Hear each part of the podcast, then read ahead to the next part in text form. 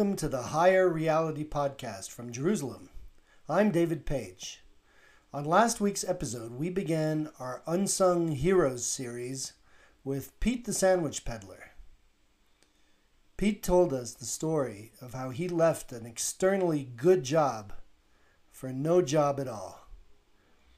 And he was being told by everyone around him that he was crazy to do it. It's not resume material to leave a job before you have a new job lined up. That's not the conventional wisdom.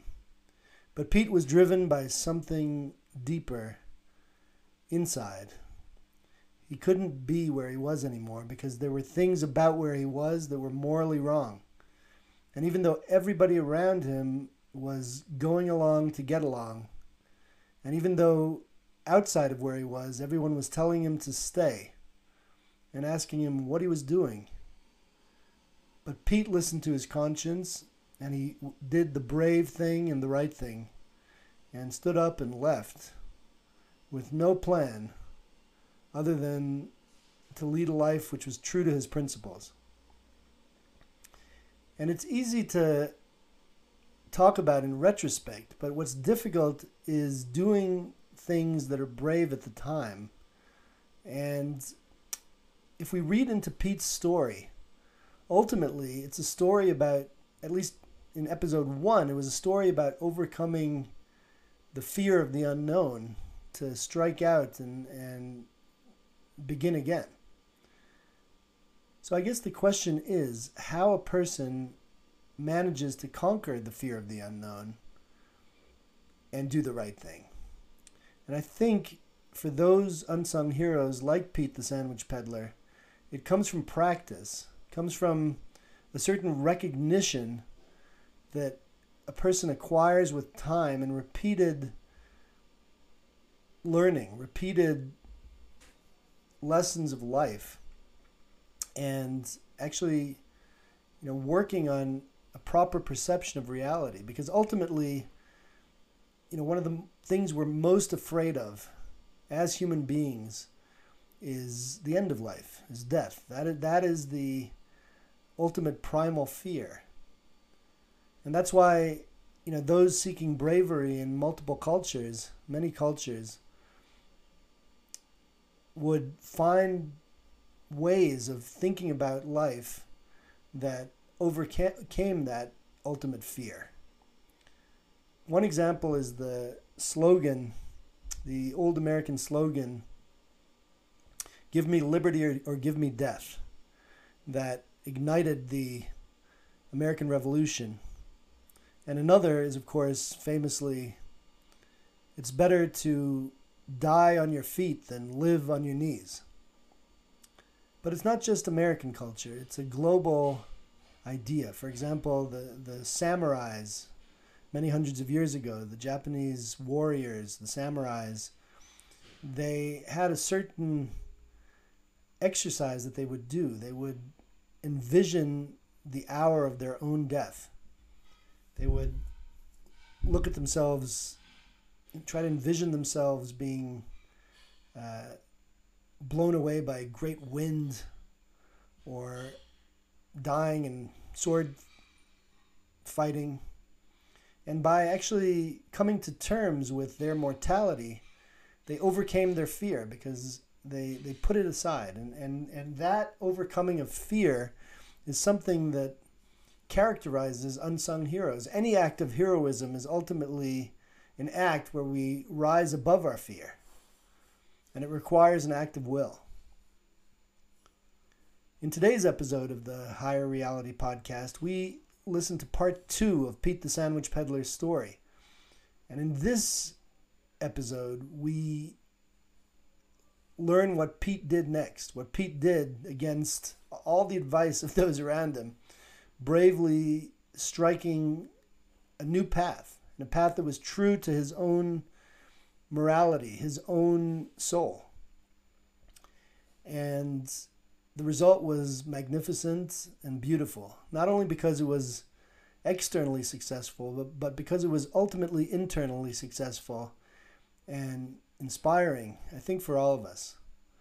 So please sit back and enjoy part two of Pete the Sandwich Peddler in our Unsung Heroes series. I want them to understand the value of independence, right? And so it's it's a tightrope, and and right, I just felt like I'm not going to win in the tightrope of of of what I did, and I have to find um, a rope that is just a little bit wider and a little bit easier to balance on. So that that rope was made out of sandwiches, right? So that also is something that just did not come organically, right? So the desire was there, the desire to to do something that's easy to understand, something that you don't have to compromise your morals. Um, it's even like not even expected, right? There's no whining and dining necessarily in, in selling a sandwich. Uh, you can give a free sandwich to somebody, but you're not going to Spago. You're not going to, uh, you know, a Michelin rated restaurant and spending a thousand dollars on somebody, uh, or taking them to Las Vegas to a, a strip club to sell them a, a sandwich, right? That just doesn't, it's just not there. Even, even to tell someone that you sell sandwiches it is in itself very anticlimactic. It's not something that is impressive, which I love. I thought that that just, just the idea of being in a profession where most people kind of chuckle, right? And it, because it's it's literally like so, so simple. That's what that's that's you know that's what I thought. But anyway, I, I didn't really organically say I'm gonna gonna go to sandwiches. Um, you know, I had a um, I developed a lot of friendships when I was when I left my job. Um, some of them were rekindled from the friendships I had before I was working. And so in one of these friendships, you know, I, I we were just talking, um, and he had an idea of getting involved in like a little restaurant there. Everything is little bite-sized portions. And I basically, wearing my analyst cap, said that the food industry is terrible. There's a ninety percent failure rate in food. Uh, restaurants are very, very expensive to maintain. Um, people burn through a lot of cash before they actually can be successful in a restaurant. And you need a lot, a lot of things going for you. I said, it just doesn't make sense. And I said, you know, but what would really be cool is if you could push a cart on a floor, like a trading floor, like where I used to work, right? If you're in a, a dense city population, right? Um, whether it's L A or whether you're in Boston, whether you're in, you know, Atlanta, um, even some pockets of Florida. Um, so if you're, if you can push a cart in a building that doesn't have a cafeteria, then there, you know, the startup cost is zero. People are so glued and so fixated on whatever they're doing in certain professions, like traders, right? People trading stocks all day. They just look at a screen all day, you know, look at numbers going up and down, and many of them don't even have time to eat. So if you would just push a cart and, you know, get them lunch um, for a reasonable cost, when they're actually hungry, maybe that's an interesting idea. I don't know why God put that idea in my mind, but that was, that was, it was just as a counterpoint to, to my friend's idea. And then my friend said, so, you know, you want to do that? And I said, yeah, you know, we could try it like for a month. Um, the startup costs will be like, I don't know, the cost of a cart, which is a few hundred bucks. And we'll find some restaurant or someone to cater it to make the food. And we'll just pick a building and we'll just try it and see if people are interested. So that was the birth of being a sandwich peddler. So, so you were pushing around the sandwich cart. So we, we actually, this was like the winter time. This is um, about a year and a half after I left my job. And we, um, anything that could go wrong, Um, to show what a stupid idea this is, went wrong, right? So first we got a cart where the wheels are very small, and we overordered from uh, from the caterer that uh, gave us sandwiches, simple things, tuna, egg salad, you know, very simple sandwiches. So the cart really wasn't mobile. um, it actually toppled over because it was just too heavy. Um, so we were pushing a cart that was falling. Sandwiches were spilling out of it.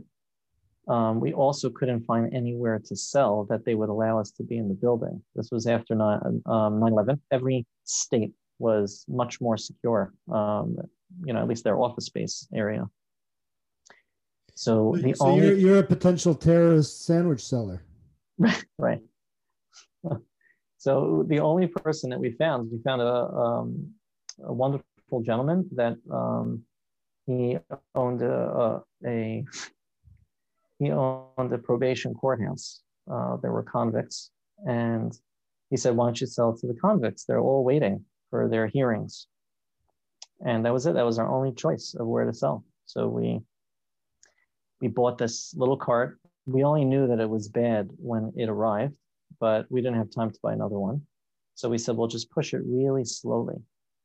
Um, and then we uh, developed, you know, uh, Uh, a little logo um, uh, uh, that I used. I, I got an ironer and I ironed the uh, the logo on a shirt from The Gap, and then I wore a little apron, and then I um, stepped into the probation courthouse waiting room, and I said, uh, "We got sandwiches, five dollar sandwiches. Who wants sandwiches? Anybody want a sandwich?" And the convicts, they uh, looked at me uh, with real curious eyes, and they walked up to me and they said, you know, what do I have? And I said, I have delicious sandwiches. I said, gentlemen, please, you know, enjoy. So they said, okay, I'll take one. And I said, it's five dollars. He said, like, we don't have, I don't have five dollars. He says, but I will take one. I said, no, no, it, it's it's for sale. You can't, you can't take them. And uh, quickly we saw that this was not a population that was interested in sandwiches. So we pushed the cart out of the waiting room and it well, fell. They were, they were interested in the sandwiches. It sounded. They were very interested in the sandwiches. Just some of them weren't interested in paying. I didn't really, sandwiches, right. I didn't gauge the pulse of all the rest of them, but some of them were not interested in paying. And so we then waited in the hall and we hoped that the lawyers would be interested, and lawyer after lawyer would come out of the court, and then I would greet them with a, we have sandwiches, sandwiches for sale, would you be interested? And the lawyers would say, look at me, and they would say, oh, how cute. And they would just walk, they would walk past, and I think we sold one. I had about three hundred sandwiches in this cart, and lunch was over, and, and I was there with my friend, and we felt um, emboldened, not defeated, but emboldened. I said, I said, we cannot go home without selling these sandwiches. We must sell these sandwiches. And so there was a, uh, like a little uh, small town university that was a few blocks away. And I scoped out the area and I told them, I said, we got to get the cart to this little university. So we took the sandwiches out of the cart and put it in garbage bags. And then I went into the university. This was, let's say, I don't know, three, four o'clock in the afternoon. And I put the sandwiches on a table and kept stuff below the table. And I just screamed out, I said, three dollar sandwiches, three dollar sandwiches. And the kids came over, um, and nice kids, and they bought Um, not all of them, but probably about eighty percent of the sandwiches. I sold them. Now it cost us about a dollar eighty to buy the sandwiches. So we were able to make a dollar twenty profit. And I think, I think I sold, um, I don't know, two hundred sandwiches. And I was like, I felt like a million dollars. I was so happy. And I came home at about, to my little eight by ten apartment.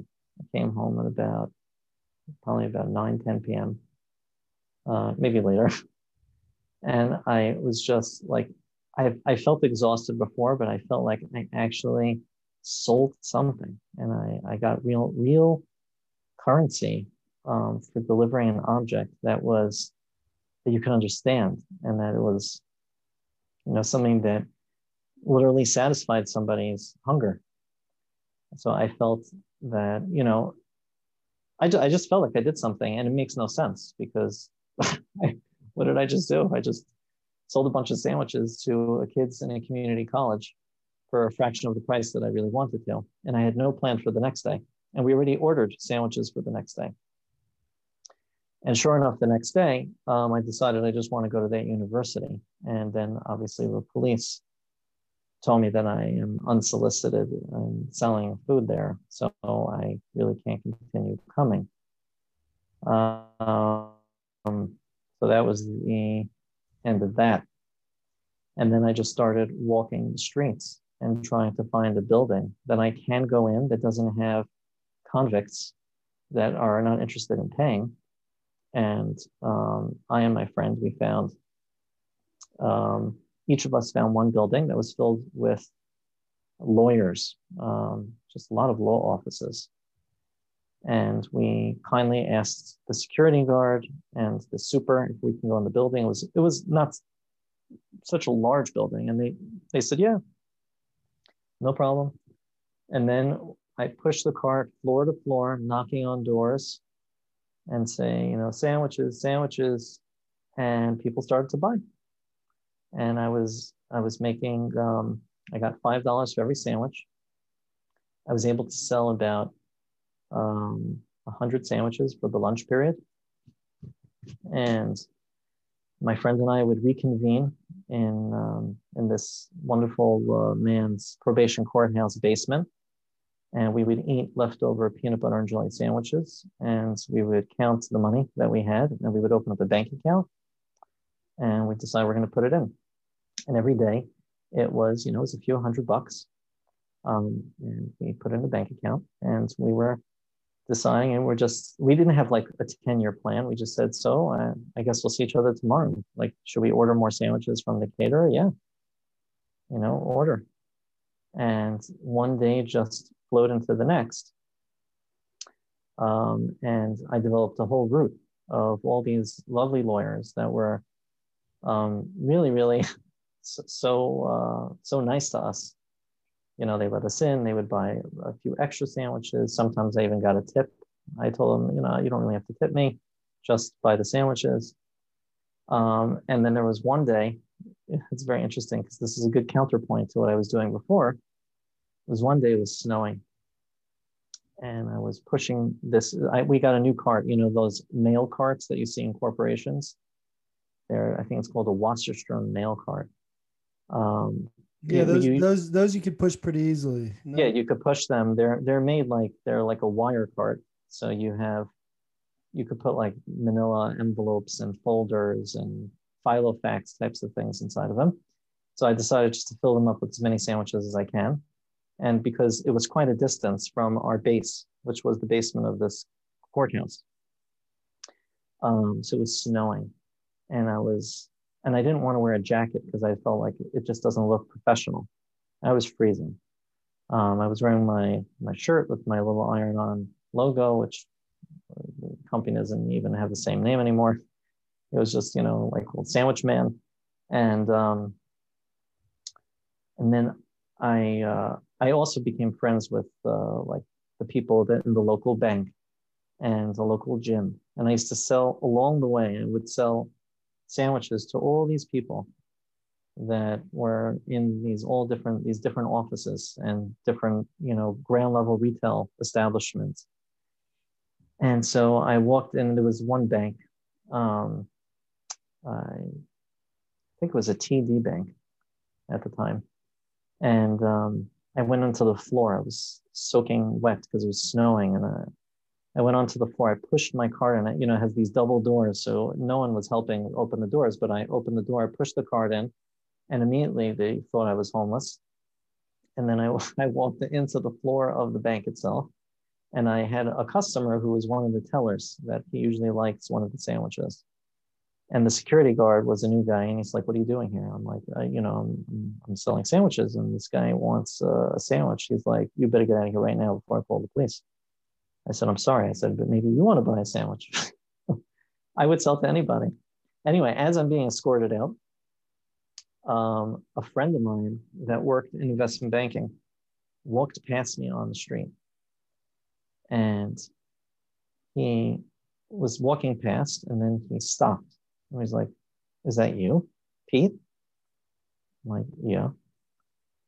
And he said, "What is wrong with you? Well, what are you doing?" I said, I'm, I'm, I'm selling sandwiches. He's like, "In that cart with all the snow on top of it?" Like, "What kind of sandwiches are you selling?" Uh, tuna, egg, peanut butter and jelly, chicken salad. He's like, "I mean, seriously, have you have you lost your mind? Do your parents know what, where you are right now? Like, uh, do you know where you are?" I'm like, "Yeah, I know." I said, "Maybe you want to buy a sandwich." He's like, "Wow, this is insane. I cannot believe." And I felt it was such an interesting moment. I actually sold him a sandwich.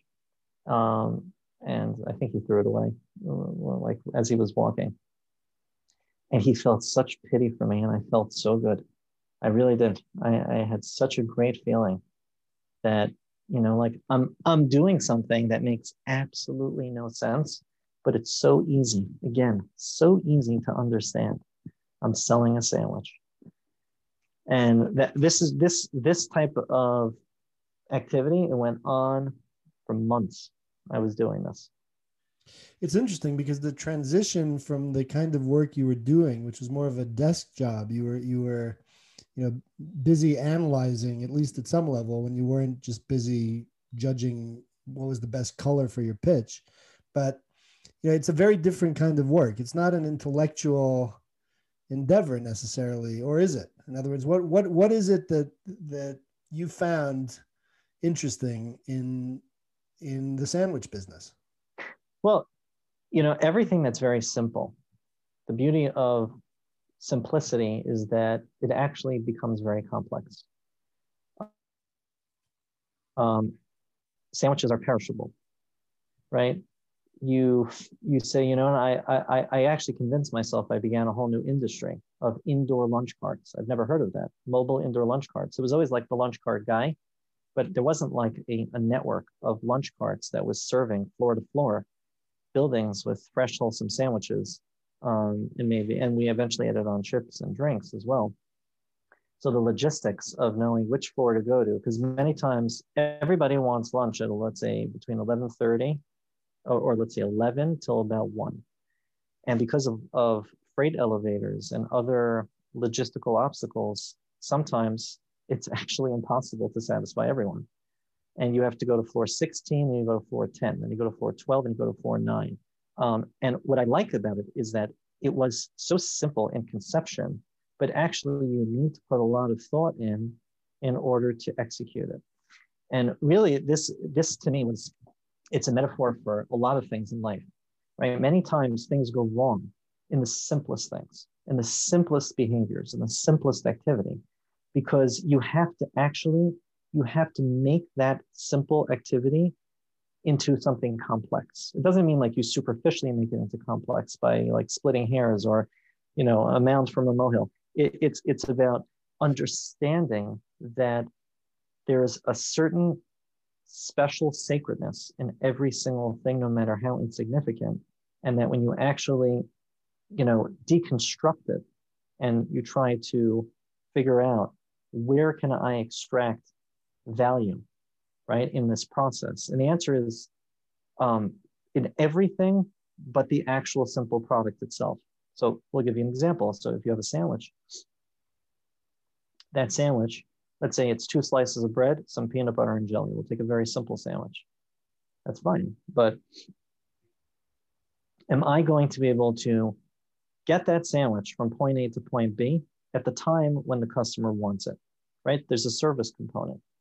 Um, what happens, you know, in terms of the integrity of the product? Is the transport mechanism, is that something that is ideal, right? Obviously, a, a, a mail cart is not something that's ideal.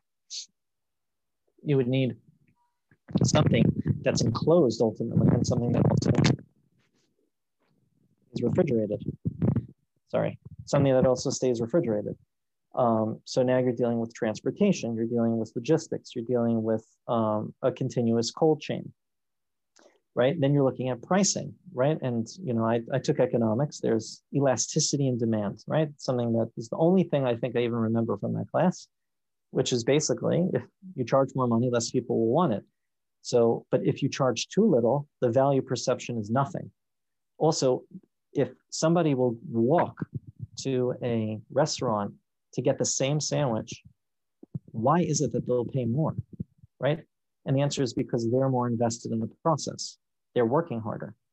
So the answer of what really appealed to me about this is I felt like we can make a lot more carts. We can figure out logistics. We can put brain power into something that traditionally has been associated with uh, lack of brain power and something that is looked upon as like a desperation play, and try to uh, really add value in the process um, and create like a, a real, you know, killer app in um, in, mo in internal mo mobile food delivery. So I don't know if that's clear, but that's the that was my layer. I felt it was a puzzle. I felt it was interesting. Right. In other words, the what appears to be simple is actually quite complex logistically and requires a lot of tactics and strategy to execute in a way that makes sense. Exactly. That's the, uh, and, and that really is everything, you know, and I see it till this day that when you say, oh, it's just a, uh, it's just a plate. If that's your philosophy, it's just a plate, or, you know, it's just a, a wallet, or it's just a pen, um, you end up losing it. And if you, uh, you, you end up ruining it, wasting and losing. And what ends up happening is, is that when you don't appreciate what you have, then you, you it usually trickles into the things that are much more important, um, or at least what in your mind you've even conceived as more important, right? It starts off with something insignificant and it goes into something that's much more important. And, and that's really, it's really, it's seeing the beauty in insignificance, or something that seems insignificant to other people. Like if you would see that person that looked at me, as if I have just lost my mind, right? Because what I'm doing is I'm pursuing something that has so little significance in the court of the public eye, right? Opposed to an investment banker, right? In the court of the public eye, or an actor, right? Th- these are people that have much more significance. And I'm not saying that they don't have significance. I'm just saying that I find beauty um, and grace and challenge Um, on all levels, right, right, levels of the soul, levels of the mind, in trying to create a sustainable um, business from something that most people translate as highly, highly uh, beneath them. And, and when you talk about the fulfilling component, in, in other words, the aspect of the mind and the challenge is clear. You've explained that, but why was this, in your words, spiritually better? In other words, what, what was the spiritual aspect? I understand the intellectual aspect, and I understand, you know, the, to some extent, the ethical. Well, well so, so there was a certain philosophy that I, I acquired over uh, the, the period of time before I started peddling sandwiches, where um, the ideal profession, and again, I'm not speaking for everyone other than myself. The ideal profession is one and simple. Now, clean means, again, you don't have to lie. You don't. You can cheat, right? You could cheat in selling sandwiches. You could cheat doing anything, right? But it's not like, it's not something that is built into the uh, the, the, the, the, the the stressors of that job, that it's almost like, you know, an industry standard that people are fudging and people are making things up and people are being disingenuous. So you have to pick something that's clean, right? And then I also wanted to pick something um, that is relatively easy, right? When I say relatively easy, it means that it's not going to monopolize my life, right? I'm going to have time to talk to you. I'm going to have time to do things that I enjoy, right? And this is like a precursor to like a Tim Ferriss four hour work week. And there's so many popular, um, you know, uh, philosophies now about how you're trying to maximize your productivity so that you can do the things that you enjoy in life. So if I can do things that I enjoy, that are adding value in, again, um, personally, within the context of a family and within the context of community, then um, I picked a great job, right? I picked something that is sustainable, something that's sustainable from a time perspective so that I can do other things. It's sustainable from a financial perspective because I felt that there really was a growth opportunity here that I could be independent. I feel on a soul level, being independent is very important, right? It's not, it's, it, it, when the bread of shame is when you don't really do the work, um, whether it's physically, whether it's figuratively, you don't do that work and you get something, right? When you get something for it. Um, that bread of shame, it doesn't feel shameful um, on day number ten or day number one hundred, but it definitely feels like it's gratuitous and it's not coming to me on day number one. And, you know, I really, really wanted to pick something that I could be independent. Like I didn't become an actor because I don't think I'd be a good actor. And the odds of me actually succeeding in acting are very slim. Um, so I was looking at it like through the through the lens of like a Stephen Covey, where it says that pick something that you have the the the the the, the nexus of of um, of desire, economics, and ability, right? Where those three circles where you can, you know, shade an area. So I felt like I had the desire to, it's not just so much to sell sandwiches, but to to succeed in something that people think is very, very insignificant. And it's a tangible product that people can easily understand. And it a- actually adds very understandable value, right? Feeding people is not something hard to understand, right? Economics, I felt with time I can figure it out, right? With enough carts, I can get into a, a certain momentum that I can be able to have enough money to be financially independent. Not wealth. That was not, that was never the ambition, right? Not to be fabulously wealthy. That was not the ambition. The ambition was to be financially independent, right? Um, and then the last one, which was ability. And I felt like I, I have the stamina. I have, I have to, to push carts. I don't have the shame. I don't care what people think. Um, I could sell, um, and I felt I had the mind that I could, you know, w- you know, withstand any of the trials and tribulations of being a sandwich peddler. So I uh, I went forward. And that going forward, I guess you did add carts, and I guess you did add buildings. Yeah. So what we did is we we used Starbucks as our office. Um, for interviews, because we couldn't bring them to the basement of a probation courthouse. Um, we interviewed people through Craigslist. We put out, amazing, Craigslist is really an amazing tool. You can put out an ad for anything. If you put out an ad, I'm looking for a guy who can lick glass off the floor for, you know, twelve dollars an hour. You will have, you know, I don't know if it's hundreds of responses, but you'll definitely have enough responses. So when we were looking for someone, but, but your wants, workers' compensation bill will be high, I would imagine. That's right. Yeah, licking glass is not good. You need an independent contractor for that. um, but but when it came to uh, like you know searching, looking for a sandwich, uh, a guy to push a cart, um, we had lines of people outside of Starbucks, and I would greet them, and my friend would be at the table. I would say, "Come right this way," and. Uh, The people in Starbucks eventually got a little bit irate that we were holding interviews with lines of people waiting. And oh, we, they, uh, they, they didn't buy a coffee? No, I always bought a coffee. But they didn't That's buy the policy, which is why uh, why Starbucks. They, they did not buy a coffee. Right. Um, but, uh, but, you know, in the end, they were very nice. You know, they like, you know, you could stay here. I mean, there were uh, we, we ended up seeing the same people on the same Starbucks. There were people that literally use it as their office. You know, so um, so we interviewed people, and then we found someone who was a um, an expert in Tai Chi and uh, loved meditating in his free time and needed some extra money. And so he was our first employee, and he would be pushing the cart. And I trained him to do my route, and I gave him all the cheat sheets and everything.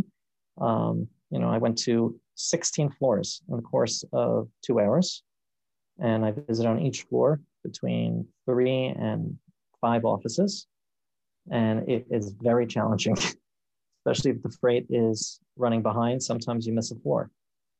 So, and he did a great job, you know, and then we would meet back at the basement of the probation courthouse, and we would count up the spoils, and we would, you know, um, just say, you know, we'll do it again tomorrow. And then we hired another person to take over my friend's route. And then, then both he and I opened up um, two more buildings.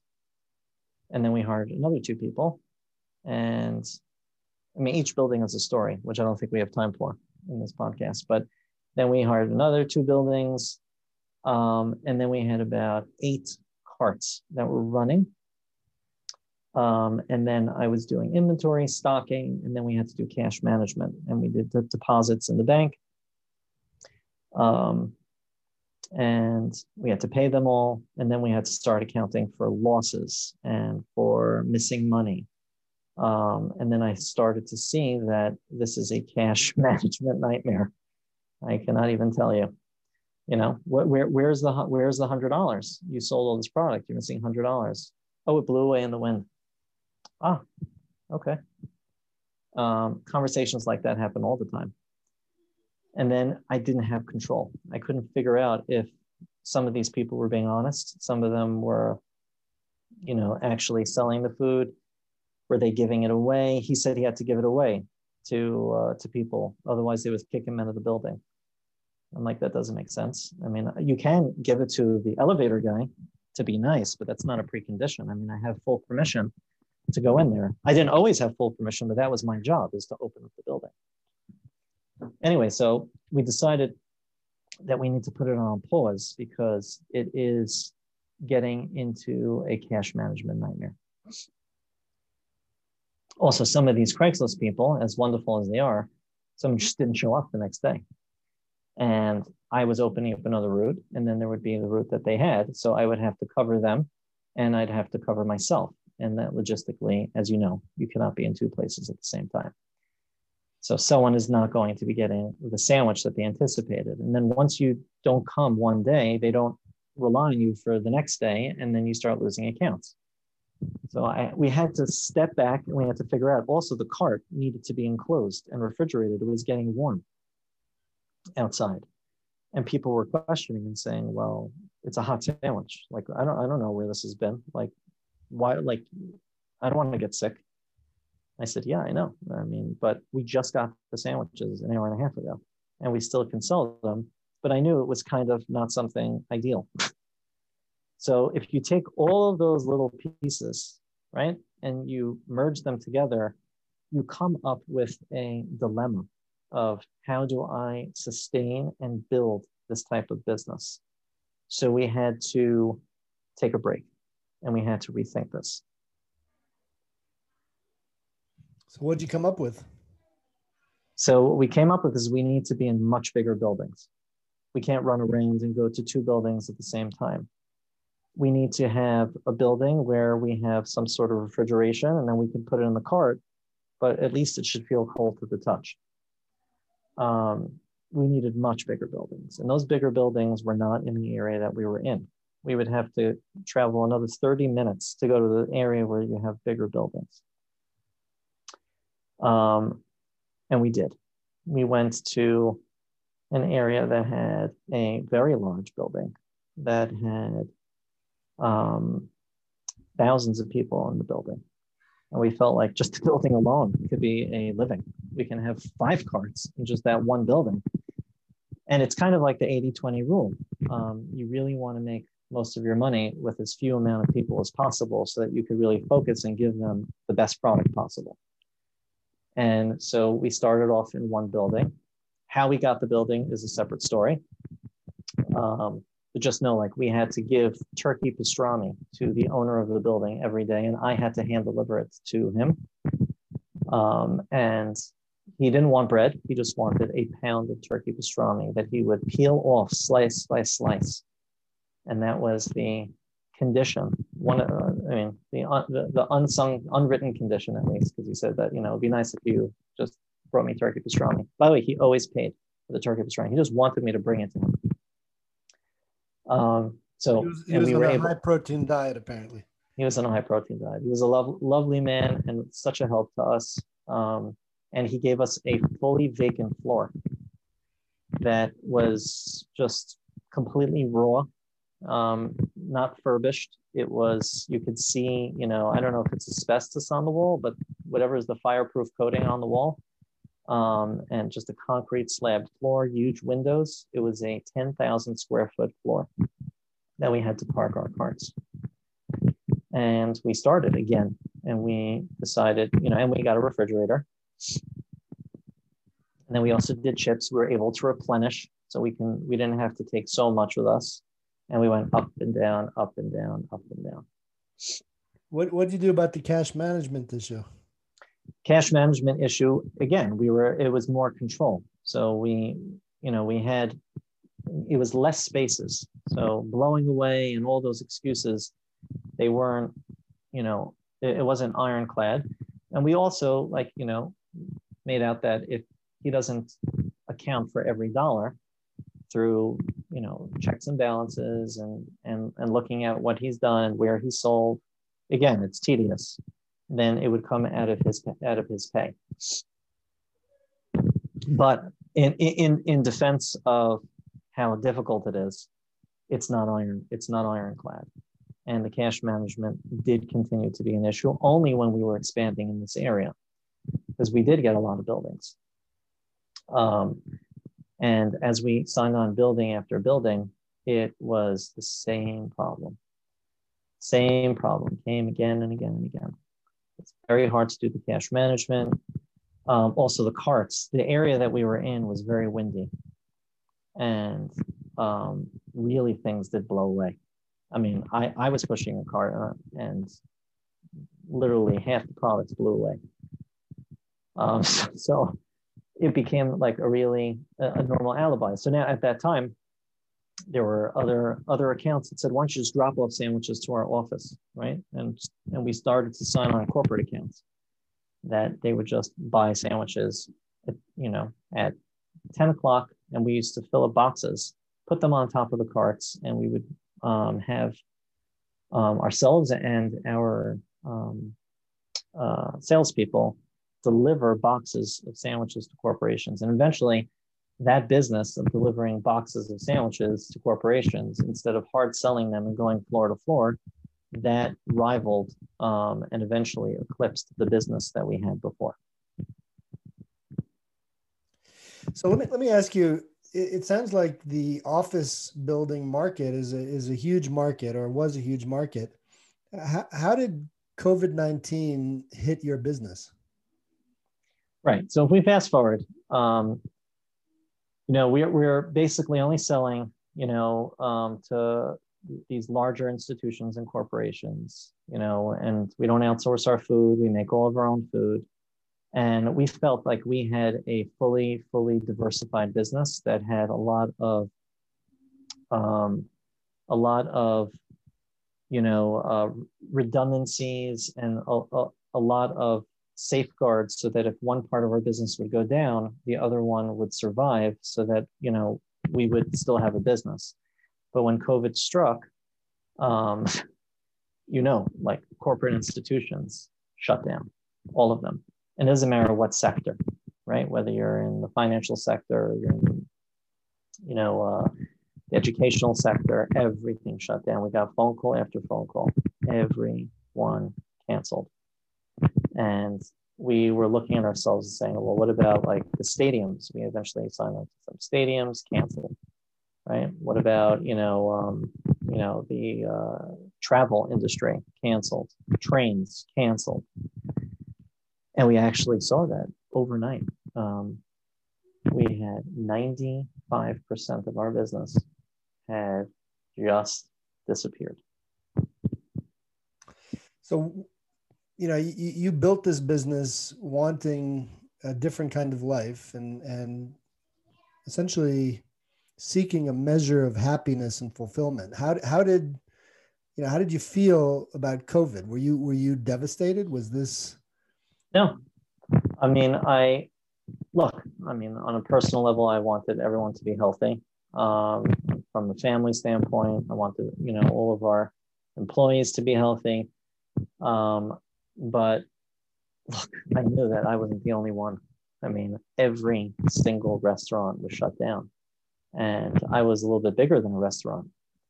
So I knew that if, you know, eventually people are going to need to eat, and I don't have to give them food at their corporation. Maybe I can go deliver food to their house. Maybe I can pivot and figure out something else. The same way we pivoted from, you know, uh, a probation courthouse to a community college, and then from a lunch cart business to a food delivery business, we'll pivot to something else, you know, and we have some savings. We've never been profligate. We've never been, you know, greedy. We never really, you know, lived a large life. Um, we believed, you know, that the business has to thrive. And so, uh, you know, we were, we weren't particularly nervous, but we were anticipating that this would not be that long lived. That anticipation was incorrect, but, um, you know, the, uh, there, there, the government, you know, they, they had, you know, very important stimulus that helped small businesses like our own.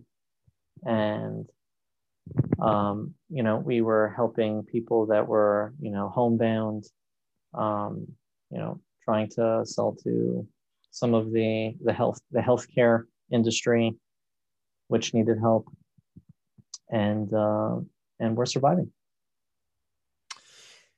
So what do you say to somebody who, you know, unlike you, they, they didn't have the magic touch? In other words, you, you know, began in the sandwich business, you know, you're Pete the Sandwich Peddler, and you're increasingly successful from your first day.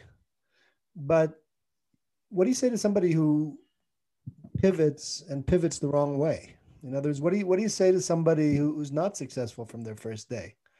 Well, first, you know, I mean, I think you can hear from at least some of the, the, the stories from my story that it's not a success overnight type of thing.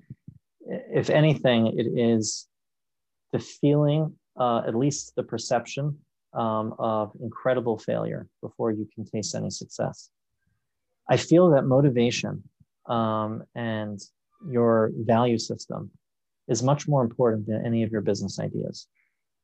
Your business ideas are nothing new, um, right? Selling sandwiches from a cart, or even selling sandwiches, selling anything really, it's nothing new, right? There's not, everyone's not going to come up with an idea to be the next Microsoft or the next Amazon or Tesla.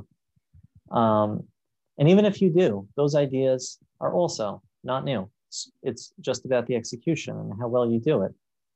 Um, but the person has to look and see, who am I, right? What am, what, what is the value system that I have? What is the, the, the legacy that I want to leave? Um, is it a legacy that, you know, I, I'm not proud of? Is, are my ends being justified um, by themselves or by the means, right? Is it the path or is it the goal? And so I feel like when someone feels that they are on the right path and that they are pursuing things because they want to pursue them and they can justify the pursuit from the pursuit itself, then that person will feel something called fulfillment. And fulfillment is very different than um, financial success. And when I'm not downplaying financial success, right? Um, but financial success does not necessarily bring fulfillment, right? So when you are home and you spend time with your kids and you get to read them a book, you know, before they go to bed, or you're able to help them with, you know, a problem, or, or, or give them the tools to feel the courage to be as independent as they can be, right? When you could step up to your, for your community and you can help out in any way, whether it's, you know, helping the local educational institutions, or, you know, giving to a, uh, giving your time to a local food pantry. Um, when you do those things, it brings more and more and more fulfillment. And I feel like that is the, the benchmark of success. Don't define success necessarily by the criers on the street, right? Because there is not a, a, a congruous value relationship to the fulfillment that you might have in your vocation, right? Look towards your internal compass. Think about your soul. Think about the relationships that you want to have and that you want to be remembered for, um, and pursue something that will truly give you a sense of fulfillment. Well, Pete, it's been a genuine pleasure and honor. And, you know, I want to thank you very much for taking the time uh, to come and appear today on the Higher Reality Podcast. And thank uh, you, David. You know, I, w- I wish you much luck and success in achieving all, all you've outlined going forward. Amen. Thank you.